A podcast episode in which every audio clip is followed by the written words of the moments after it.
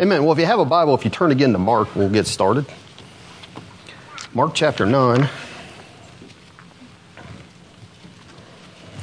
Go before the Lord with the word of prayer, and Father, just ask that you'll speak to us once again, that you'll feed us, Lord, and, and just uh, teach us more about who you are and your ways and how to walk in your ways. And just thank you that you'll do that in Jesus' name.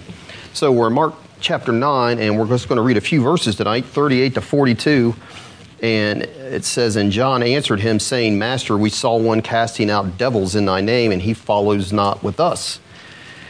And we forbade him because he follows not us. And Jesus said, Forbid him not, for there is no man which shall do a miracle in my name that can lightly speak evil of me. For he that is not against us is on our part. For whosoever shall give you a cup of water to drink in my name, because you belong to Christ, Truly I say unto you, he shall not lose his reward. And whosoever shall offend one of these little ones that believe in me, it is better for him that a millstone were hanged around his neck and he were cast into the sea. So, the pattern that we've been seeing here since Mark chapter 8 is Jesus will speak. He'll clearly talk about his coming, suffering, death, and resurrection to his disciples and they misinterpret it every time. They don't have a clue of what he's talking about. They don't have a clue of what the implications for their own lives are, and they're still clinging to this false idea, this false hope that his coming, his being there, his going to Jerusalem is going to result in their glory, prestige, and eternal ease and comfort. That's what they've got in their mind. And so let me tell you what he says in Mark 8 after he talks about his crucifixion and rebukes Peter if this sounds like ease and comfort. Denial denies self. You need to take up your cross daily, lose your life for Jesus' sake. He says, For what shall it profit a man if he gains the whole world and lose his own soul? Or what shall a man give in exchange for his soul? Does that sound like ease and comfort? and that's what he's saying. That's the implication of what I'm telling you. I'm going to take up, go and suffer on the cross. He's saying you're basically going to do the same thing. So, you know, what we've had happen through the years is people hear the message of faith, the message of trusting God, the fact that God wants to bless you, and He does. And people hear that and they think, all they hear is part of it. I want to be blessed. I don't want to wait on God for the answers. I don't want to suffer. I don't want to share the gospel. A lot of us don't do that very well. I don't want to be ridiculed and on and on. I want to enjoy my best life now. And sometimes we can get caught up in that if you don't hear the message right. And they want to ignore the message of trials, of holiness, of suffering, and on and on and on. And I'm saying Jesus is telling us, we're reading through this gospel right here, that true Christianity that involves only what can I get is light years away from what the true gospel message is. You just don't get that sense if you read the Bible, the New Testament, all the way through. That all it is is how blessed can I be? That's not the message that you would get. And so last week we began to look at the second time. We said there's three times he brings up about his, his death, his suffering, and his resurrection. And we looked at the second time last week, and he explained the same thing to him, even just as clear as it ever was before. And this time it says, after he tells them they are afraid to ask him about it. They don't understand it, and they're afraid to ask him about what he's talking about. They're afraid that he's going to give them another clear explanation. They don't want to hear that. And they're also afraid he might rebuke them. So they get to the house, they're walking along, and they're back there. They're not thinking about what he just said. What are they doing? They're back there arguing about who's going to be the greatest. And they get to the house, and he asks him, he says, What is it, you guys? What were you talking about, discussing, arguing about as we walked along the way? And they're speechless. They are convicted to the core. They're fighting over who's going to be the greatest. And he says, Wait a minute the greatest in the kingdom of God. What you think, it's not what you think. It's polar opposite of what it means to be the greatest by the world standards. Nothing like that. Because in the world, we all know this, don't we? That greatness is, it's all about me. My money, my influence, my power, my position in the community. It's all about doing what I want, being first. And Jesus says that is not the way it is in my kingdom. Not the way at all defined by the cross. And that's why he had just explained about the cross. He says, Now I'm going to tell you how this applies to your life. He says, If any man desires to be first, the same shall be last of all and servant of all. So, greatness, he says, is not the man that's ministered unto, it's the man that picks up the towel and ministers to others, washes the feet of others. He doesn't do it his way, he does it the way of the master. So, listen, greatness in the New Testament and in the Bible isn't defined by God blessing you with houses, with cars, with success in business, is it? Is that, we're not, that's what we're reading, right? We're all reading the same New Testament, maybe a few different versions, but greatness is defined by doing the common and simple task of serving others. That's what we talked about last week. And so he's sitting there with him and he brings in, like I said, it, I think it was probably Peter's child or his brothers. Little, little child brings him in, puts his arms around him. He says, This is what greatness is putting your arms around not necessarily a child, but one that is lowly like a child, has no status, the insignificant, the one down on the social ladder. He's saying that's what greatness is, the one everybody wants to be ignored. Put your arms around them, serve them, help them. You want to be great, he says, and this is what he says to us, then you make of importance the one that no one else considers to be important. The unworthy, the lowly, the despised, the ones we said that they can't pay you back. No honor in serving them. And what we need to remember is what he goes on to say. He says, hey, that may not seem like much in the world's eyes, and it's not in the world's eyes, but he says, you just need to think about this and remember that. When you do that unto the least of these, who are we really doing it unto? The Lord Jesus himself. And not only that, he says, you're not only just doing it to me, he goes on to say, who even greater, not greater than him, but he says, you're doing it to the Father. You're receiving me, and you're also receiving my Father. And boy, if you think about that, when the temptation comes to ignore somebody or you got something better to do than to help somebody out, I think we'd be a little more likely to say, wait a minute, let me remember that. I'm not just serving this person that I'm looking at. that may not be much to look at, but I'm serving the Lord Jesus Christ. And that's what he says, because he says if we do that, the Father we receive him, he is not unthankful, is he? Our Heavenly Father? Because what does he say? Here and also in the Sermon on the Mount, he says, Your Father will do what? He will reward you. Promises to do that. So, in these verses that we're coming to here, we're still dealing with that concept or that idea of what it means to be greatest in the kingdom of God. And so John, the apostle, comes to Jesus with this situation he's going to talk to him about. And he thinks Jesus is going to applaud him for what he did. He says, Man, we saw, Lord, we saw a man casting out demons in your name, somebody that is not a part of our group, and we told him to stop. And I'm sure when Jesus gave him the answer that he gave him, he's doing a double take. I think he thought Jesus was going to say, Well done, thou good and faithful servant. And what did he say? Ah, he spoke a command. Now, we don't get this in our English Bibles because you is singular and plural, right? But in the Greek, this is, he's speaking to the whole group. Now, he's not just speaking to John. And he tells the whole group, he gives them a command. He says, You all forbid him not. And it's a present tense command. He's saying, From here on out, you don't forbid people like that from doing what they're doing. Stop telling people to not do that in the future, he's telling them. So Here's one thing I want to talk about. It talks about John in the beginning, and we all like to think of the Apostle John. How do, how do most people, if I ask somebody, write down what your, what your idea of the Apostle John is? Most people would say, the Apostle, yeah, it's, it's, there you go. The Apostle of Love. That's what everybody would say, right? Wrote the Gospel of John, 1st, 2nd, and 3rd John, book of Revelation, wrote much about love, rested his head on the bosom of the Lord, you know, close to the heart of Jesus. And if you ask some people, I had a customer one time, I brought up something about, well, the Apostle Paul says this, oh, the Apostle Paul, he's just a chauvinist. He's just hard headed, you know. I mean, people will tend to think Paul's harder than John, won't they? And actually, probably just the opposite is true. So, this is the only place we have here in his gospel where John, where John, is named alone. Typically, he's named either with his brother James, quite a bit with him, or it's Peter, James, and John, like Peter, Paul, and Mary. Peter, James, and John, right?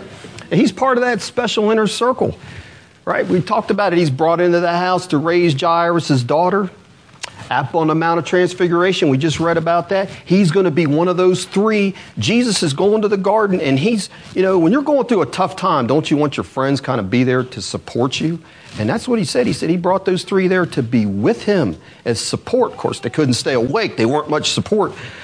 But he seems like a special person, doesn't he? Had to be meek and lowly to be so close. But think about this. Back in chapter 3, what was the nickname that Jesus gave James and John, the two brothers? Here's what it says. And James, when he called him the son of Zebedee, and John, the brother of James, he surnamed them Boanerges, which is what? Sons of thunder. Where's the love in that? Huh? So I'm saying, I think these two apparently they had some quick temper and pride. They both had quick tempers and pride that had to be sanctified, if you want to put it that way, right?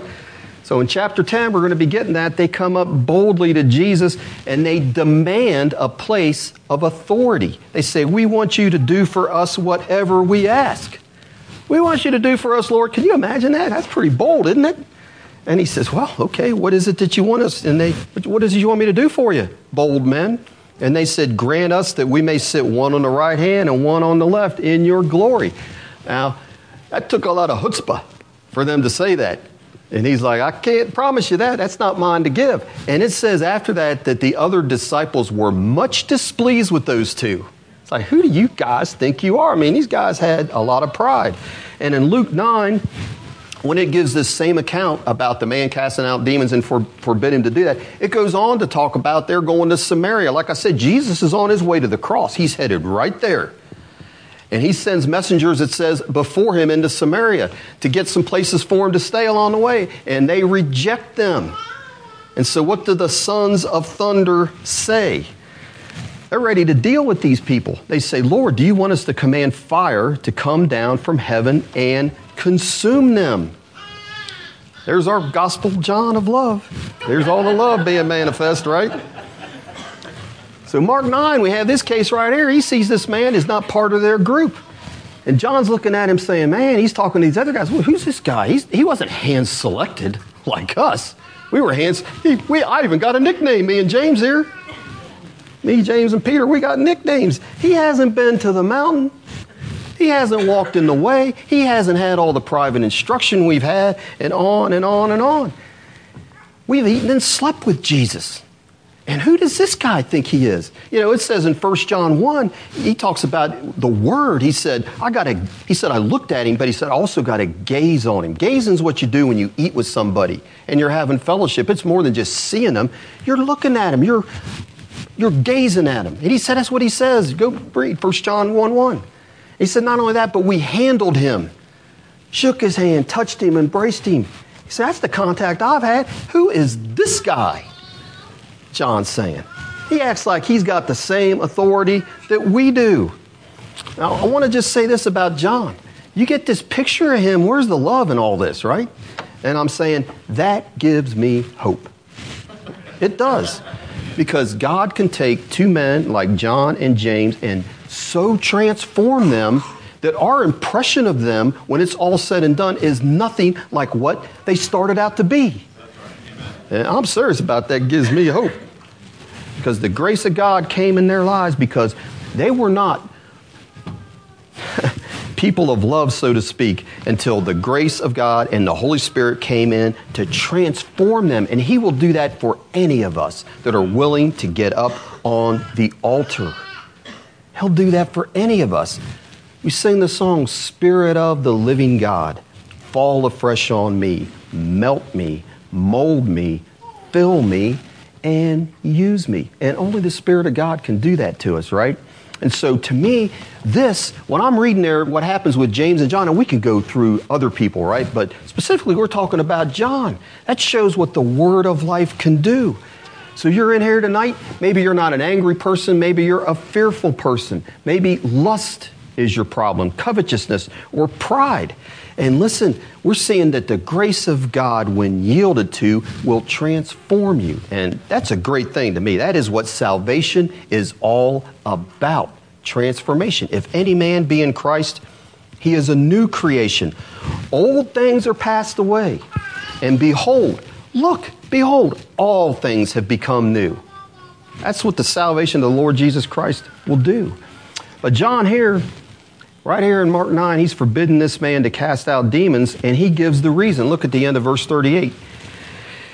he says, He followed not us, and we forbade him. Why? Because he says, He follows not us. Now, we have a similar account back in Numbers, if you would turn there, please, back in Numbers chapter 11. Put something in Mark and turn back to Numbers 11. Numbers 11. What, what's happened here in Numbers 11, chapter 11? Moses has complained that it's just too much for him to carry the burden of leading the Israelites through the desert. And so the Lord tells him, He says, All right, here's the solution that. I want you to pick 70 men of the elders of Israel, get them together. And He says, I'll come down, I'll talk to you, I'll talk with Moses, and I'll take of the spirit that's on you, Moses, and I'll put it on these 70. That's what he tells him he'll do. And so if you look there in verse 24, here's the result of all that. Numbers 11, 24, and it says, And Moses went out and told the people the words of the Lord, and gathered the 70 men of the elders of the people, and set them round about the tabernacle. And the Lord came down in a cloud and spake unto him, and took of the Spirit that was upon him, and gave it unto the seventy elders. And it came to pass that when the Spirit rested upon them, they prophesied and did not cease. But there remained two of the men in the camp. The name of the one was Eldad, and the name of the other was Medad. And the Spirit rested upon them, and they were of them that were written but went not out unto the tabernacle. So they were the ones selected, is what it's saying, but they didn't go to the tabernacle like everybody else. They stayed in the camp, and it says, and they prophesied in the camp. Verse 27. And there ran a young snitch, I mean, a young man, and told Moses, and said, Eldad and Medad, do prophesy in the camp. And Joshua, the son of Nun, the servant of Moses, one of his young men, answered and said, My Lord Moses, sounds familiar, doesn't it? Forbid them. And Moses said unto him, Enviest thou for my sake, Joshua? Would God that all the Lord's people were prophets, and that the Lord would put his spirit upon them. And Moses got him into the camp and the elders of Israel. So Joshua's objecting. He says, My Lord Moses, forbid them. They're not with us. He's saying they're not here with us in the midst of the tabernacle, this holy place. This is where this should all be happening. They're out there in the lowly camp. Nothing good happens in the camp, it only happens at church. Nothing good happens outside of church. Isn't that what some people think? It's God. That's way a lot of people used to think. And Moses tells him, he says, You're jealous for my sake? And the implication is Joshua was jealous for his own position, his own sake. The fact that somebody else is doing something that should be done when Moses is there and he's there overseeing it. Because Moses was the meekest man on the earth. He's not worried about ambition. He's not an ambitious person at all. Not worried about getting the glory. And here's the thing Moses knew something, though. He's like, and John should have known this. Moses is like, I don't have any power to bestow the Spirit on anybody. That's not in my power. And if God Almighty has chosen to put it on those two men in the camp and they're prophesying there and ministering to those people there, then that's his business. Joshua, that's in essence what he's saying there.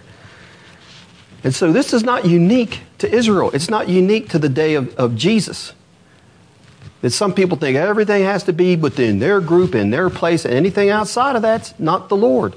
George Whitefield was one of the greatest preachers that the world has ever seen, lived in the 1700s. He was ordained a minister of the Church of England, an Anglican is what he was. But he was denied to preach in any of the churches. They wouldn't, you had to be granted a pulpit. They wouldn't give him a pulpit. And the reason is, is he had the nerve to teach that you had to be regenerated and born of God to get into the kingdom of God. That took a lot of nerve. And they're like, we're not letting you preach that here. They closed all the pulpits to him. So what did he say? He says, I'm going to go outdoors. I'm going to go outside the camp. And that's what he did. And he would preach to huge crowds. People would gather that otherwise would have never darkened a church door. I don't know that I would have gone to those churches, dead as could be, they were. They'd come there and you know, he started off, he'd go to the hillside, and these miners down below would be going and coming from work. And he'd preach to them. And they'd be lining up coming out of those mines, and it says you could see white rivers on their face. And what they meant by that was these miners were black. Their faces were black from working in that soot and getting that coal. And he'd be preaching to them, and they'd be standing there hearing it. And the Spirit of God, through George Whitefield, these men would start weeping, and the tears would make rivers, and it looked like white rivers running down their face. He said, wash away that soot that was on their face. And that's the impact he had. He'd preach in parks, in fields, anywhere he could get a crowd. He didn't care. Outside, thousands. He did it, came over to America. Thousands upon thousands. They claim as many as 8,000 people, I believe, at one time in America would come to hear him. Huge crowds would come out. Thousands, like 5,000 in Boston, near Boston. Boston only had a, the city at that time, I believe, had 3,000 people there. They'd come from the countryside, they'd come from all over. And I guess he had a voice that would project, and like the Lord would get out in a boat, he knew how to use the natural surroundings to get his voice projected. Benjamin Franklin would go hear him preach. They were friends. Never was converted. But do you think the ministers of that day in England and America were blessed to see him preaching and that people were being genuinely converted and turned from their sins? He was accused of blasphemy. He said, they said he was, here's an old word, besotted with pride or madness. They, con, they accused him of breaking the peace and unity of the church.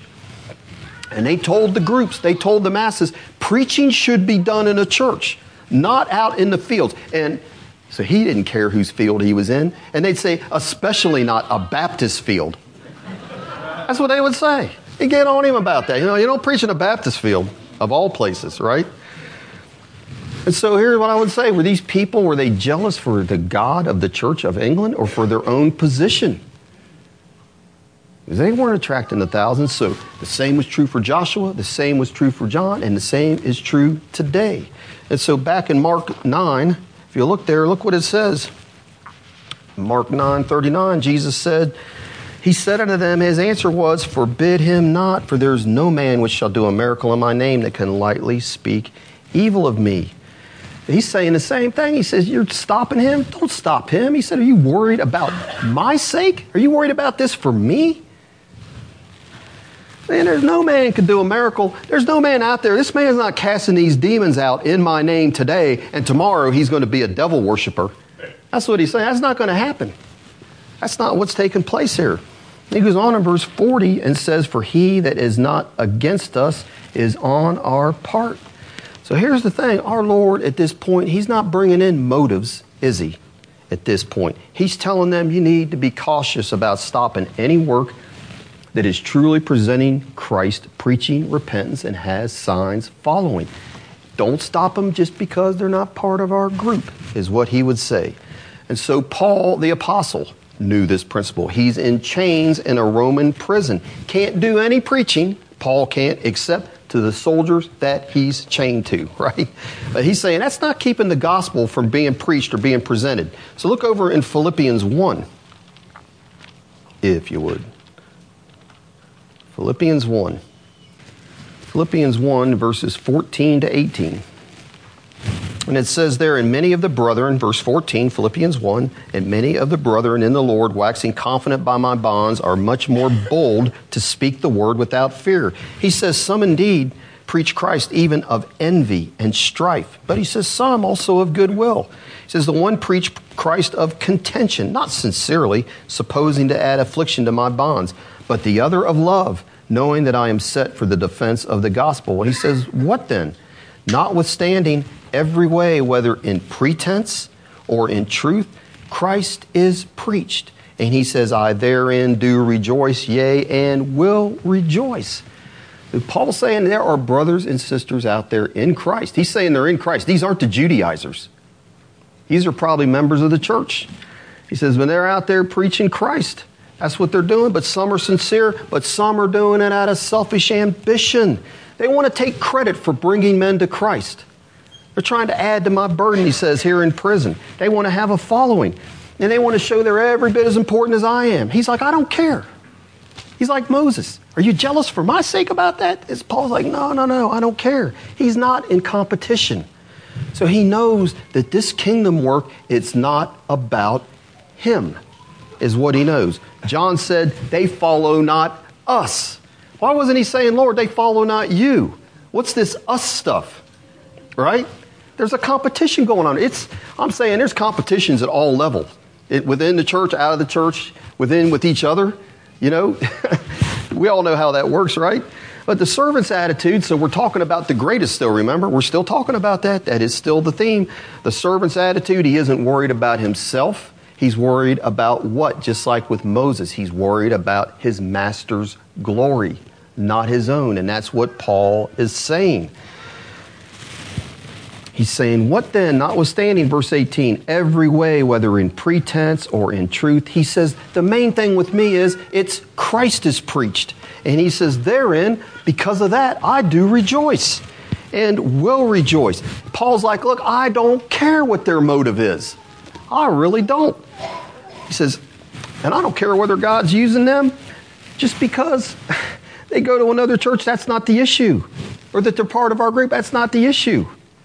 The fact of the matter is, it's Christ is preached. That's what matters. And I'm saying if they're preaching error, he isn't going to put up with that. That's not what he's talking about. So he must have been, they must have been presenting a gospel in a true way. So at the seminary, when I went to the seminary, I went to a Baptist seminary, and I met a lot of people there that I just saying, as far as I could tell, it wasn't just like they were nice people, or I mean, I could just tell they were saved and of the Lord, loved the Lord disagreed on a lot of issues with him, but that was not the heart of the gospel for me.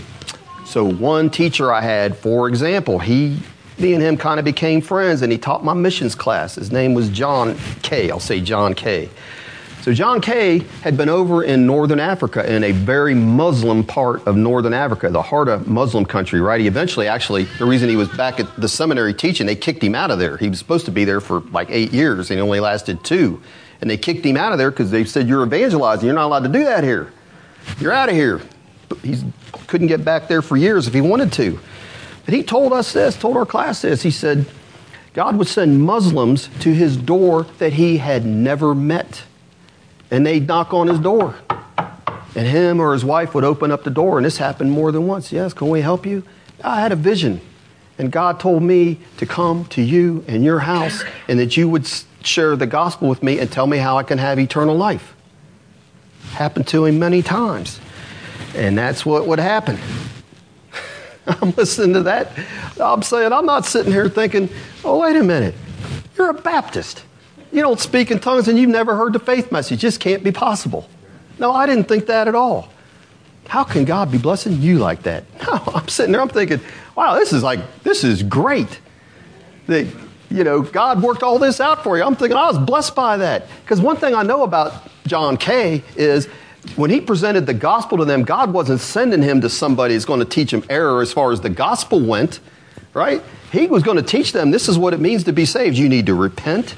You need to turn from your sin. You need to put your whole life in faith and trust in the Lord Jesus Christ. I believe John was genuinely saved.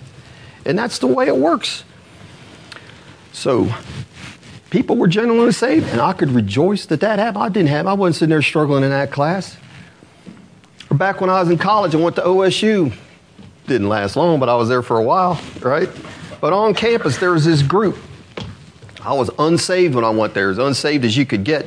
There was a group that would go to all the college campuses across the USA. They went from California all the way to Maine, I guess. And that was, they were supported by people. That was their ministry. And they would preach they were, when I look back on it, some of the things they said, but I was, I was ignorant of the Bible. I didn't know anything. Some of the things they said were very strange. But they would preach against sin and drinking and drugs, and they would say, the answer is to give your life to the Lord Jesus Christ. And I would, I could hear that much of what they were saying, and I'm convicted. And I'd, I'd go many times. I'd stand in that crowd, and they'd have people come up. They'd get mocked. They'd get ridiculed. They'd have people put pot smoke in their face blow it in their face to humiliate him. And I'm saying those guys there had an impact on me. They did. They were one of many people. In fact, I always thought, I'd love to do what he did. They would go there and open air preach.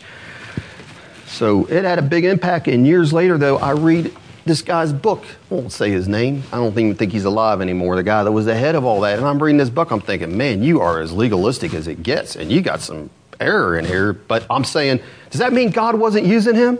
Does that mean, boy, am I glad nobody stopped him? They did that for years. And I'm saying, God used them. and that's the way it works.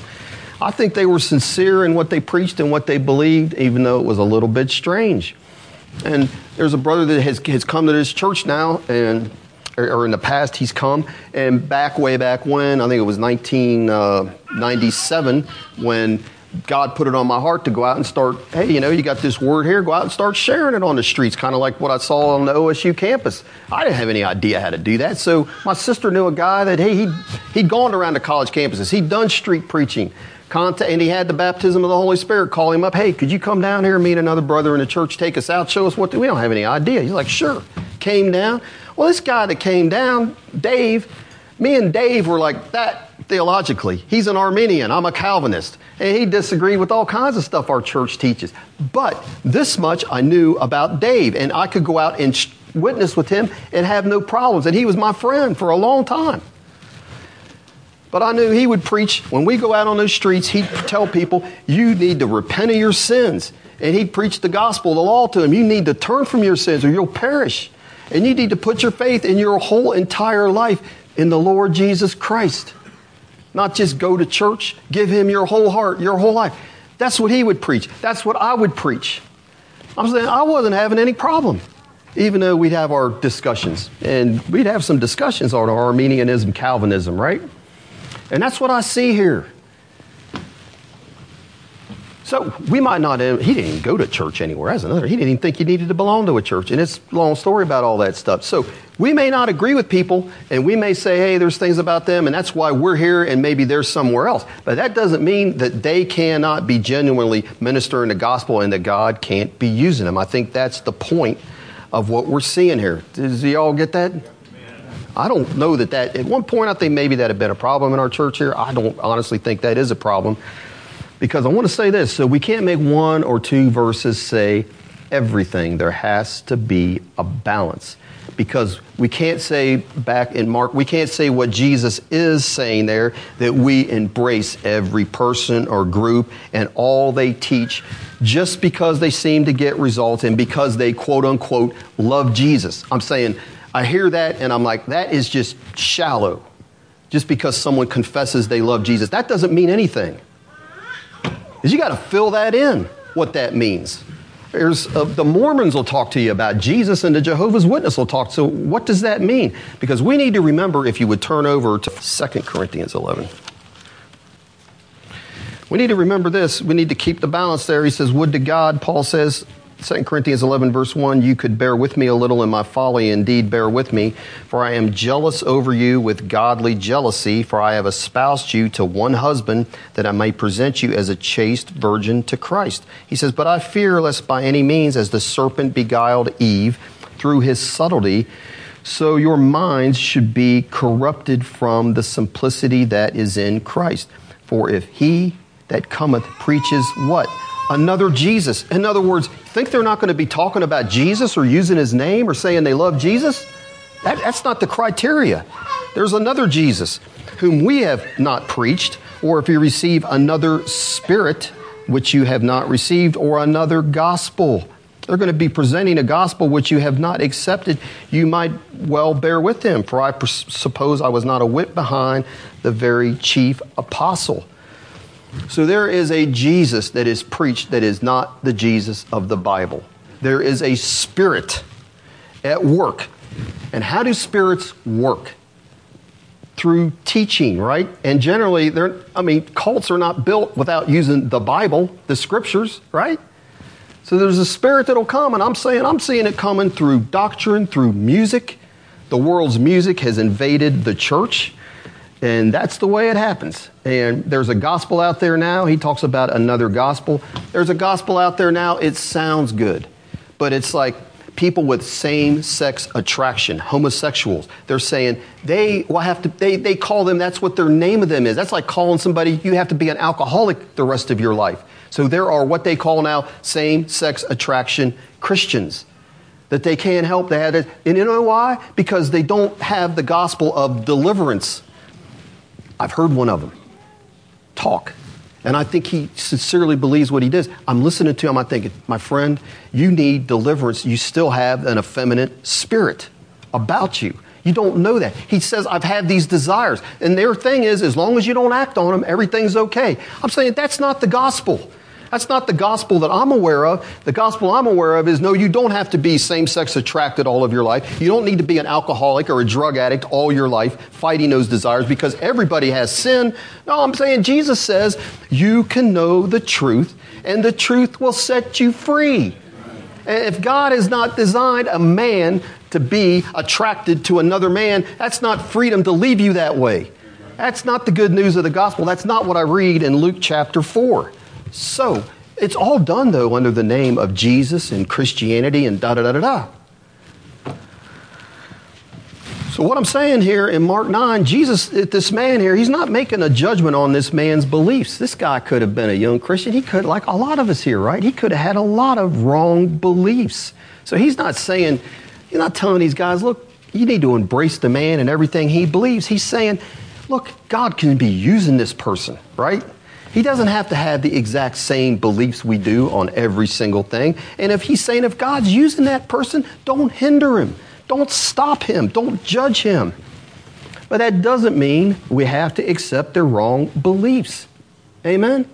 Look, we've been taught, take me out of the picture. Brother Hamilton faithfully taught us the word for 30 years, over 30 years. And I'm saying, he saw it.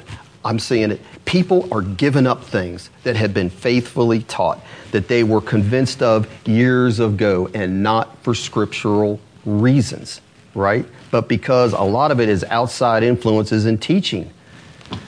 So my thing is here, hey, I don't like I just went through however many examples. I'm not saying these people aren't saved, God's not using them, but because do I have to accept everything about what they're saying that I'm going to give up truths that we've been taught? Do I have to apologize for the truths that God has given us here?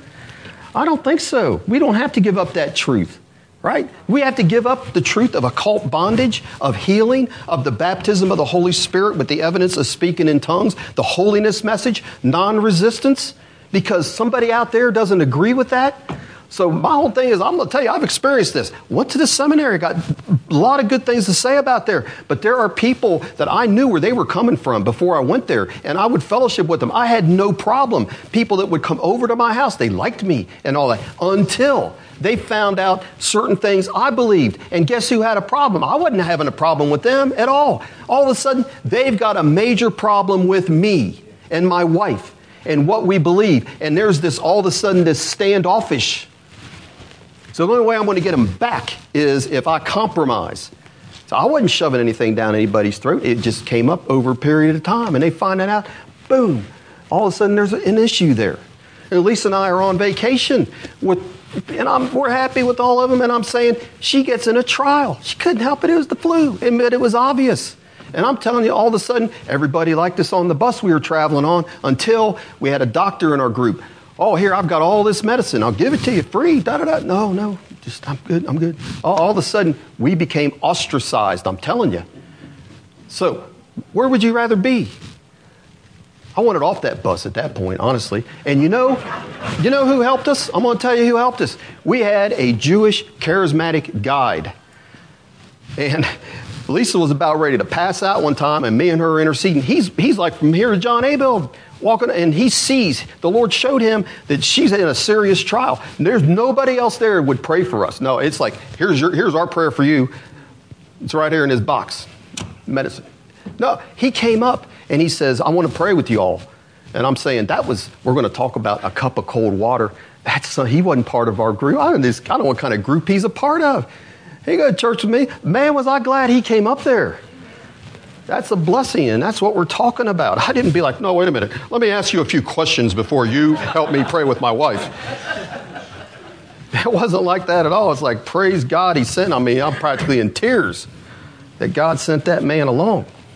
That's the way it is. So here we are in Mark 9, and he says here, Jesus in Mark 9, he says, forbid him not. And he gives three reasons why. We've looked at two of them. Wherever you see a four, those are the reasons. He says, Forbid him not. The first one, for, he says, There's no man which can do a miracle in my name that can speak lightly of me. The second one is verse 40. For, here's why you don't forbid him. He that is not against us, like this man, is on our part. And the third one is, For whosoever shall give you a cup of water to drink in my name because you belong to Christ, truly I say unto you, he shall not lose his reward. And he's saying, hey, don't have a bad attitude towards others just because they're not part of your group, because they may be the ones that God uses to help you sometime, just like it happened to Lisa and I on that trip when you're in trouble. Isn't that what that's saying there? Now, I'm going to tell you something. There wasn't water fountains. You go over there, still aren't. There aren't water fountains everywhere in Palestine, and there was none back then. If you wanted water, how did you get water? You had to go to the well. The woman at the well, right? You had to go to the well and draw that water out. So it's just not everywhere. And so these guys, he's saying, you're going to be going through towns on these dusty roads in the heat of summer, and you're going to be parched. And you're going to walk up to somebody, hey, can I have a drink? Well, who are you? What's your business? Well, I'm a Christian from Antioch, and I've come to your town to share the good news about my Lord Jesus. That's what I'm here for. And he says, somebody that tells you, I'm glad you're here. I want to hear about this. I'll be glad to give you a cup of cold water. Please come in. And Jesus says, that person, small a thing as that is, that was just common courtesy in Palestine. But he's saying, if you'll do that because you're one of mine, because there was, you know, Mark's writing this to persecuted Christians in Rome. They weren't getting a lot of kindness. And so the point is hey, you'll do that small act of kindness. That's about the least thing you could do in that culture. He said, but you do that because you're one of mine. He says, that person will not lose their reward. So I'm saying things may get to the point to where, and, and a lot of times I'm sure we've had this happen when somebody from outside of our group helps us in any way just because we're Christians, we'll be glad. And Jesus, remember, he says, when they're helping us or we're helping somebody else that's not a part of our group because they're a Christian, he says, we're helping them. So we had a sister here at our church. Some brothers have been helping or have fixed some things up at her house. Let me put it that way. And one of the contractors they got involved is not a member of our church. But he gave his time. No one asked him to. We were more than glad to pay him. Wouldn't take a penny for anything he did. So he says, I know that this woman's older, she lives alone, and she's a Christian. And he says, I am more than glad to help. And he says, just let me know. If you've got anybody else there in your church or anybody that you know of, I'm glad to help. Now that's what we're talking about here, isn't it? Oh no, we only have people in our group do work for people at our church. No, that's not the way it works, right? And Jesus said he shall not lose his reward. So this person isn't famous. Just a cup of cold water, that's what he had. And that's the point of all this. We don't have to be famous, wealthy, or talented. We may be, as they say, that one talent Christian. Somebody nobody takes much notice of. And all we can offer is that cup of cold water. The widow's mite, our prayers, a note, pick up the trash, whatever. And Jesus says, You'll not lose your reward. He says, I was thirsty, and you gave me to drink. I was thirsty and you gave me to drink. Well, we didn't see you. Oh, yes, you did. When you saw one of my people. Saul, Saul, why are you persecuting me when you persecute the church? And you say, well, I don't do things for rewards. Careful, because he promises them right here, here and in the Sermon on the Mount. And one day, God is going to make everything right. And so he's going to reward those that don't appear to be rewarded here on earth, and he's going to punish those that did the opposite. That's the way it's going to be. Nothing wrong with doing things to be rewarded. Jesus offers that as an incentive, doesn't he? Right here. And so look in verse 42. He says, And whosoever shall offend one of these little ones that believe in me, it were better for him that a millstone were hanged around his neck and he were cast into the sea. So we're not only encouraged to help those that are lowly and insignificant, we're warned that we better not offend them. That's the other part of this, not cause them to stumble. So everybody likes to praise the person they think is spiritual, but we need to be careful that we're not playing favorites and ignoring the one talent Christians. So if you turn to one last place, turn over to James 2. James 2, and we'll see this principle here in James chapter 2. He says, Don't offend them. It's a bad thing to do. James 2, verse 1, it says, My brethren, have not the faith of our Lord Jesus Christ, the Lord of glory, with respect of persons. For if there come unto your assembly a man with a gold ring and goodly apparel, and there come in also a poor man in vile raiment, and you have respect to him that wears the gay clothing, and say unto him, Sit thou here in a good place. But you say to the poor, You stand thou there, or sit here under my footstool. Are you not then partial in yourselves and become judges of evil thoughts? He says, Hearken, my beloved brethren, has God not chosen the poor of this world, rich in faith, and heirs of the kingdom which he has promised to them that love him? But you have despised the poor, put a stumbling block in front of them. He says, Do not rich men oppress you and draw you before the judgment seat? Do they not blaspheme that worthy name by the which you are called? If you fulfill the royal law according to the scripture, thou shalt love thy neighbor as thyself, he says, you do well. But if you have respect to persons, you commit sin and are convinced of the law as transgressors. For whosoever shall keep the whole law and yet offend in one point, he is guilty of all. For he that said, Do not commit adultery, said also, Do not kill. Now, if they commit no adultery, yet if thou kill, thou art become a transgressor of the law. He says, So speak ye and so do, as they that shall be judged by the law of liberty. For he shall have judgment without mercy that has shown no mercy. And he says, Mercy rejoices against judgment. So, mercy, he's saying, is what we need to show to all of God's children. And a lot of us, or a lot of you, should I say, are really good at that. Really good at looking out for people that seem like nobody's talking to them, nobody's showing them any kindness, and go out of your way to do that. And I think that's a great thing. He says, We're not to despise any of them. That's what Jesus says. Nobody that is one of his children, and that is serious. So he says the judgment a person will face that's offended the lowly, the ignored, the poor will be much worse, he says, than having a millstone hung around his neck and drowned. And I'm telling you, the way that a millstone was no small thing. That thing was over six feet tall.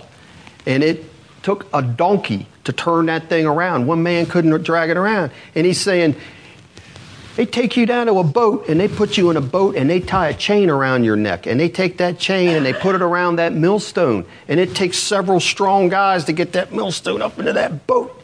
And they row that boat out into the sea and get out into the sea and they lift that thing up and they throw that millstone, hits the water, sinks like lead, and that changes, jerks your neck and you go right down with it. And you're down there never to come up. And the Jews, they, they were afraid, they were terrified of the sea. Drowning was the worst death they could imagine. And that's what he's telling them. He's saying, wait a minute, you would rather have that, as bad as that would be, happen to you than, he says, to offend one of these little ones and have to stand before me on the day of judgment. That's how serious he's making it. And that's how serious we need to take it. Those are sober words, aren't they? Really is. And that's the words of our Lord right there. So, what should our attitude? The title of the message is Our Attitude Towards Outsiders. Those not in our group that God's using. Now, I'm saying if they're preaching the gospel and truth, pointing people to put their trust in our Lord, I'm saying we should rejoice. Just not because they're one of us, but just because it's being done. Because God can and does use people that don't agree with everything we teach here. God will meet people where they are both in the giving and in the receiving of the gospel. He meets, he's met us all where we were. So we shouldn't forbid, criticize, or hinder others who are preaching the Lord Jesus Christ. That's what he's saying here. But like I said, it doesn't mean we should compromise or give up truth that God has given us. It says in Proverbs, buy the truth and sell it not. No price on the truth. We have got to hold on to that, right? So people may separate us from us because we won't compromise on what we believe. And that is just a price we have to pay. A price we had to pay. And we, though, through that, have to maintain a right attitude, don't we, towards that? You can't be resentful, can't be bitter, can't envy people. Like I said, the last point we made is many times we're going to find Christians that don't agree with us and on every little point, and they're the ones God uses to help us. And so we need to be glad for that, right?